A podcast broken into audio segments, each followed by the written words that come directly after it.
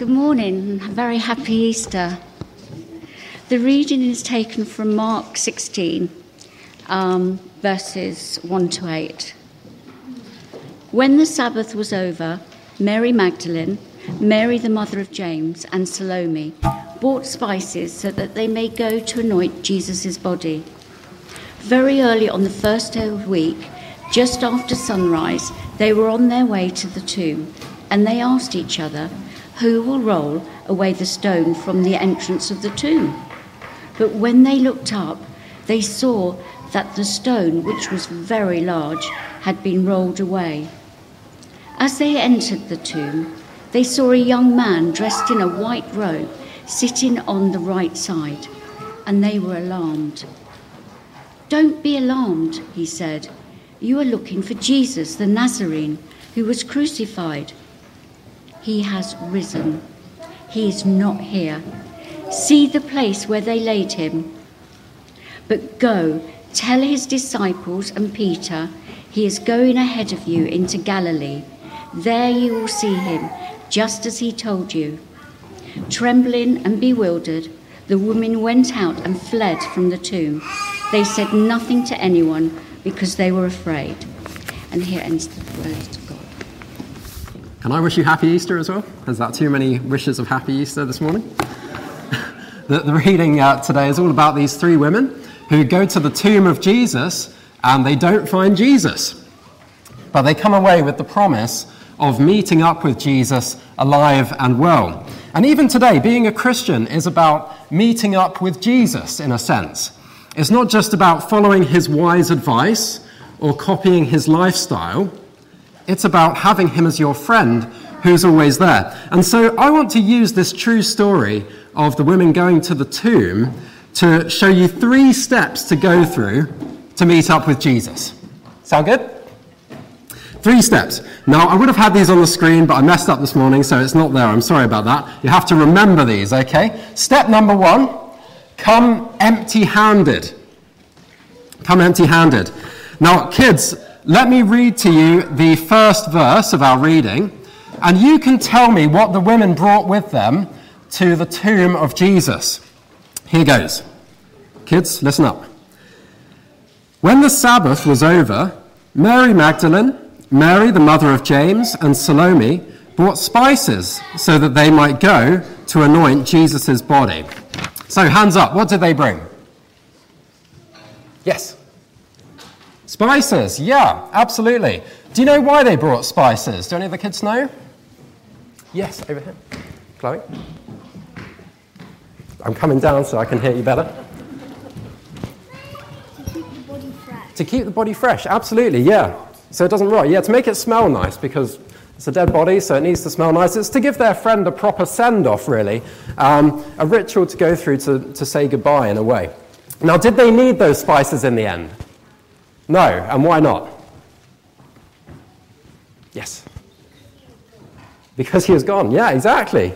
So there was no body to anoint. Jesus had risen from the dead. So they wanted to anoint a dead body, and God wanted to bring a dead body back to life. Can you see the difference? So they'd have been better coming empty handed and trusting God to do something more amazing than they could have done with a load of spices. If we come empty handed, it shows that we believe that the power lies with what God can do, not with what we have to offer. Do you see what I mean? Now, we aren't likely to come to God with spices, but we, tr- we still try coming to God with our hands full. Here we go. I know that many of you were thinking, when is the box going to come out? I've got my money's worth out of these boxes, every family service. So, maybe we come to God uh, with a gift. Maybe we've made a big donation that week. I was in a Hindu temple once, and a guy actually turned up with a shopping trolley filled with food as a gift to his God. So, you know, we come with our hands full of, of a gift that we've made, perhaps. Or maybe it's not a gift, but maybe we feel we have to come to God with a clear conscience. At least on Sunday morning, even if our conscience before that isn't quite clear, you know? We come with a clear conscience. Uh, if we can't quite manage that, because even this morning it hasn't been a great day, at least if nobody else knows and we haven't been found out, we can keep the mask on. And maybe if we can fool everybody else in church, we can fool God as well. So we come with our hands full of a you know, big smile and God will accept me like this. Um, or maybe these are hearts, by the way. This was the last thing I painted last night, so a bit wobbly, but um, perhaps we feel if we bring a certain number of good deeds that we've done this week, good things, ways we've helped people, we, we keep this in our hands so that when we come to God, we can say, God, look, look at all these good things that I've done this week. Can you see how we come with our hands full to God, thinking we have something to offer Him? But the power always lies with God. Our good works, whatever, will not save us. They cannot contribute anything. They're like, they're like spices that the ladies brought to the tomb and the body was gone. Just worthless. We have to remember that it is God who has the power, so come empty handed. Step number one. Step number two doubt your doubts. What do I mean by that? Well, we all have doubts when we come to God, we all have these puzzling thoughts that trouble us. And it's good to doubt those doubts because we don't have the full picture, and we might even be asking the wrong questions. Some things that are difficult for us are easy for God. Now, uh, Joshua was playing with these the other day. Joshua, if you don't know him, is two. And uh, they're stacking cups. He was trying to put them together. And he had a problem where, you know, one's too big to go in. So he did actually solve it pretty well. Took out these cups, put that one in there. So that's pretty good. But now you're just left with another problem. Okay, and then uh, I left him to do this for a bit. He was getting quite frustrated after a while. It took him, he was thinking about it and puzzling over it. And playtime came to an end. So I came along, genius that I am, and just solved the whole thing in about three seconds. And you see, what was a difficult puzzle for Joshua was completely easy for me due to experience. and uh, you see, the women went to the tomb with a question that puzzled them. It was something that they didn't think there was an answer to. It was a genuine problem as they approached God. But it turned out to be an unnecessary worry and even the wrong question because they didn't have the bigger picture in their mind. Let me read that verse. Very early on the first day of the week, just after sunrise, they were on their way to the tomb and they asked each other, Who will roll away the stone from the entrance to the tomb? Now, all three of these ladies had seen Jesus die and two of them had watched him be buried and this huge stone be rolled over the tomb. And they knew, you know, they'd seen the stone, they thought, we cannot lift that stone. So, who will roll away the, the stone from the entrance of the tomb? It's a good question, isn't it? And we often have good questions that stop us from taking the next step towards Jesus, towards meeting up with Jesus, towards God. Why does God allow suffering? If Christianity is true, what about the hypocrisy and the abuse that I've seen in Christian churches around the world? Is it fair of God to send people to heaven or hell? Good questions. These questions seem like huge stones that are in the way of us meeting with God, meeting with Jesus. If he's even there, you know, one of the questions might be is God really there? It's like a huge stone in the way. But I'd say doubt your doubts.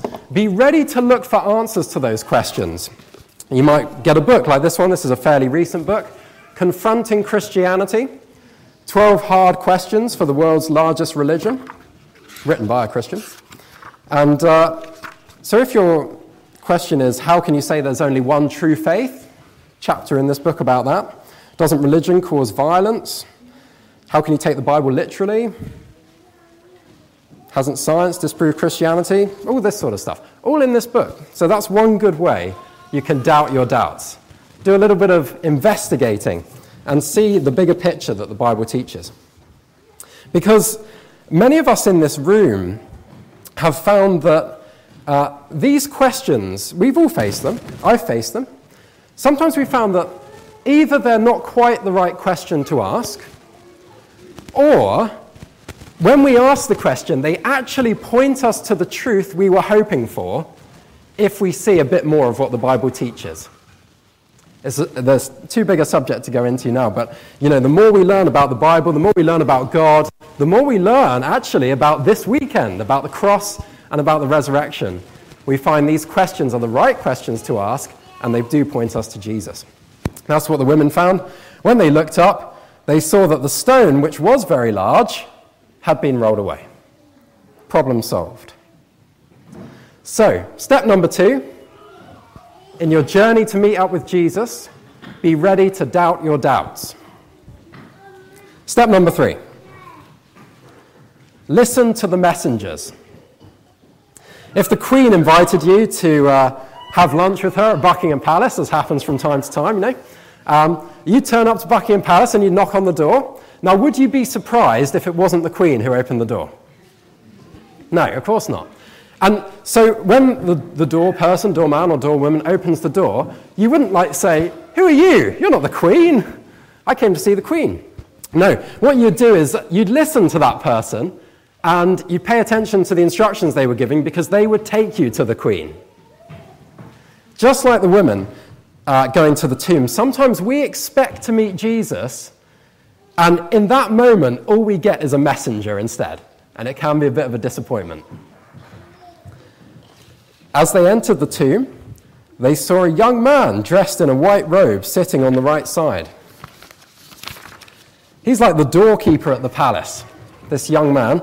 And uh, if you want to see the queen, listen to the doorkeeper. And if you want to meet Jesus, are you ready to listen to his messengers? We've been going through our mission statement over the last few months. Good news to share, teaching that connects a life of worship, and friends who love. And the first line of this second one, teaching that connects, says, We find this good news in the Bible. The, in a way, the Bible is uh, God's messenger for, for today.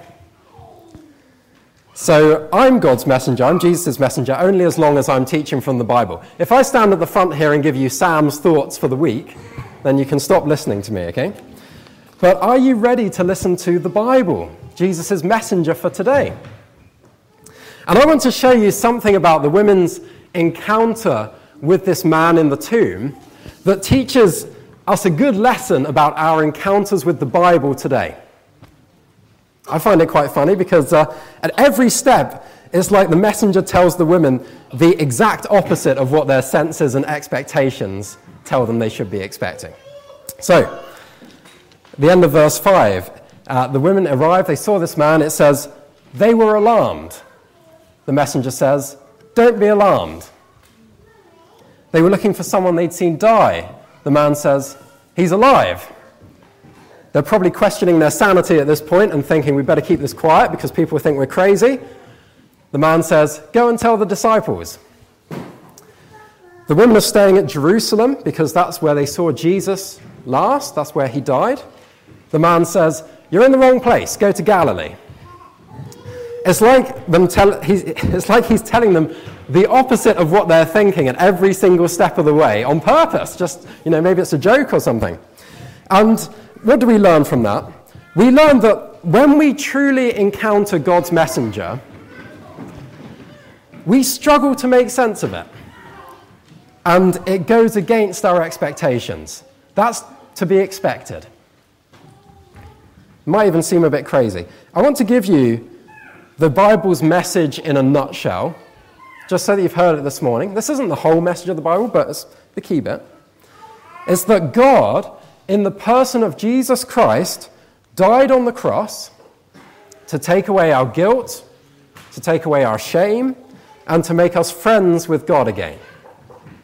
And then Jesus rose again from the dead to give us hope of a life beyond the grave. And that life is free from all suffering and pain. It's free from evil, both within us and outside us. It's free from fear. And now, He gives that to us as a gift if we just come to Him empty handed, doubting our doubts and trusting Him instead and we listen to his messengers that he has sent to be his witnesses. That is the Bible's message. And that can seem counterintuitive when we're in Tesco doing the shopping and we think, what's all that got to do with real life? So, what do we do with that information? Well, let me wrap this all up by adding one more step to the process. I've had three steps so far. One more step take the step of faith. Now, we kind of think of a step of faith as being a big, bold leap in the dark, like, okay, I'm ready for this. But whew, that could have gone wrong. But it's not that big. It's not that big step in the dark, is it? It's actually more, much more like a gradual investigation that leads to confidence in the Bible's message. And this is how it began for the women. This is the step of faith. Trembling and bewildered, the women went out and fled from the tomb. They said nothing to anyone, so they've actually directly disobeyed God's messenger at this point. He says, Go and tell the disciples. They said nothing to anyone at the beginning because they were afraid. So that's not a very promising start to their step of faith, is it? And maybe you feel like uh, you have taken the step of faith, you're kind of along that journey. Take heart from, from these women's step of faith. You know, we're not very promising at times, neither were they. But they were the beginning of the first Christian church, and they would go on to meet the risen Jesus. Now, let me wrap it all up. You might have noticed that I've called this sermon uh, Meet Up with Jesus. I say you might have noticed, I don't think I actually told you that. I've called this sermon Meet Up with Jesus. Can you see it on the screen behind me? It would have been on the screen, sorry. I've called this sermon Meet Up with Jesus. And there's one character who hasn't even made an appearance in our reading. And who's that? Jesus, yeah. Which means the way the story ends is unfinished. You have to write the next page of your history, your life. Will you meet Jesus or not? Do you know him? As that video said at the beginning. That video was great. And I think that video really spelled out all the reasons why it's good to know him. You want to know Jesus for all the reasons the video said. Do you know him? Will you meet Jesus or not? And if you are serious about meeting him, then remember these four steps come empty handed, doubt your doubts, listen to the messengers, and then take the step of faith. And let me leave you with Jesus' own promise to finish Seek, and you will find. Let me pray. Lord Jesus, we know that in some, some ways, being a Christian today is meeting with you. We have you as our constant friend, and it's a good thing. It's such an amazing thing to know you. Thank you, Lord Jesus, for coming to earth so that we could know you. But in a sense, we're still waiting to meet you as well, waiting for the end of time when you shall return. And Lord God, I pray, please may each of us in this room want to meet with Jesus. And please may we all meet with Jesus, both now, in the present, in some ways, and in the future at the end of time. Amen.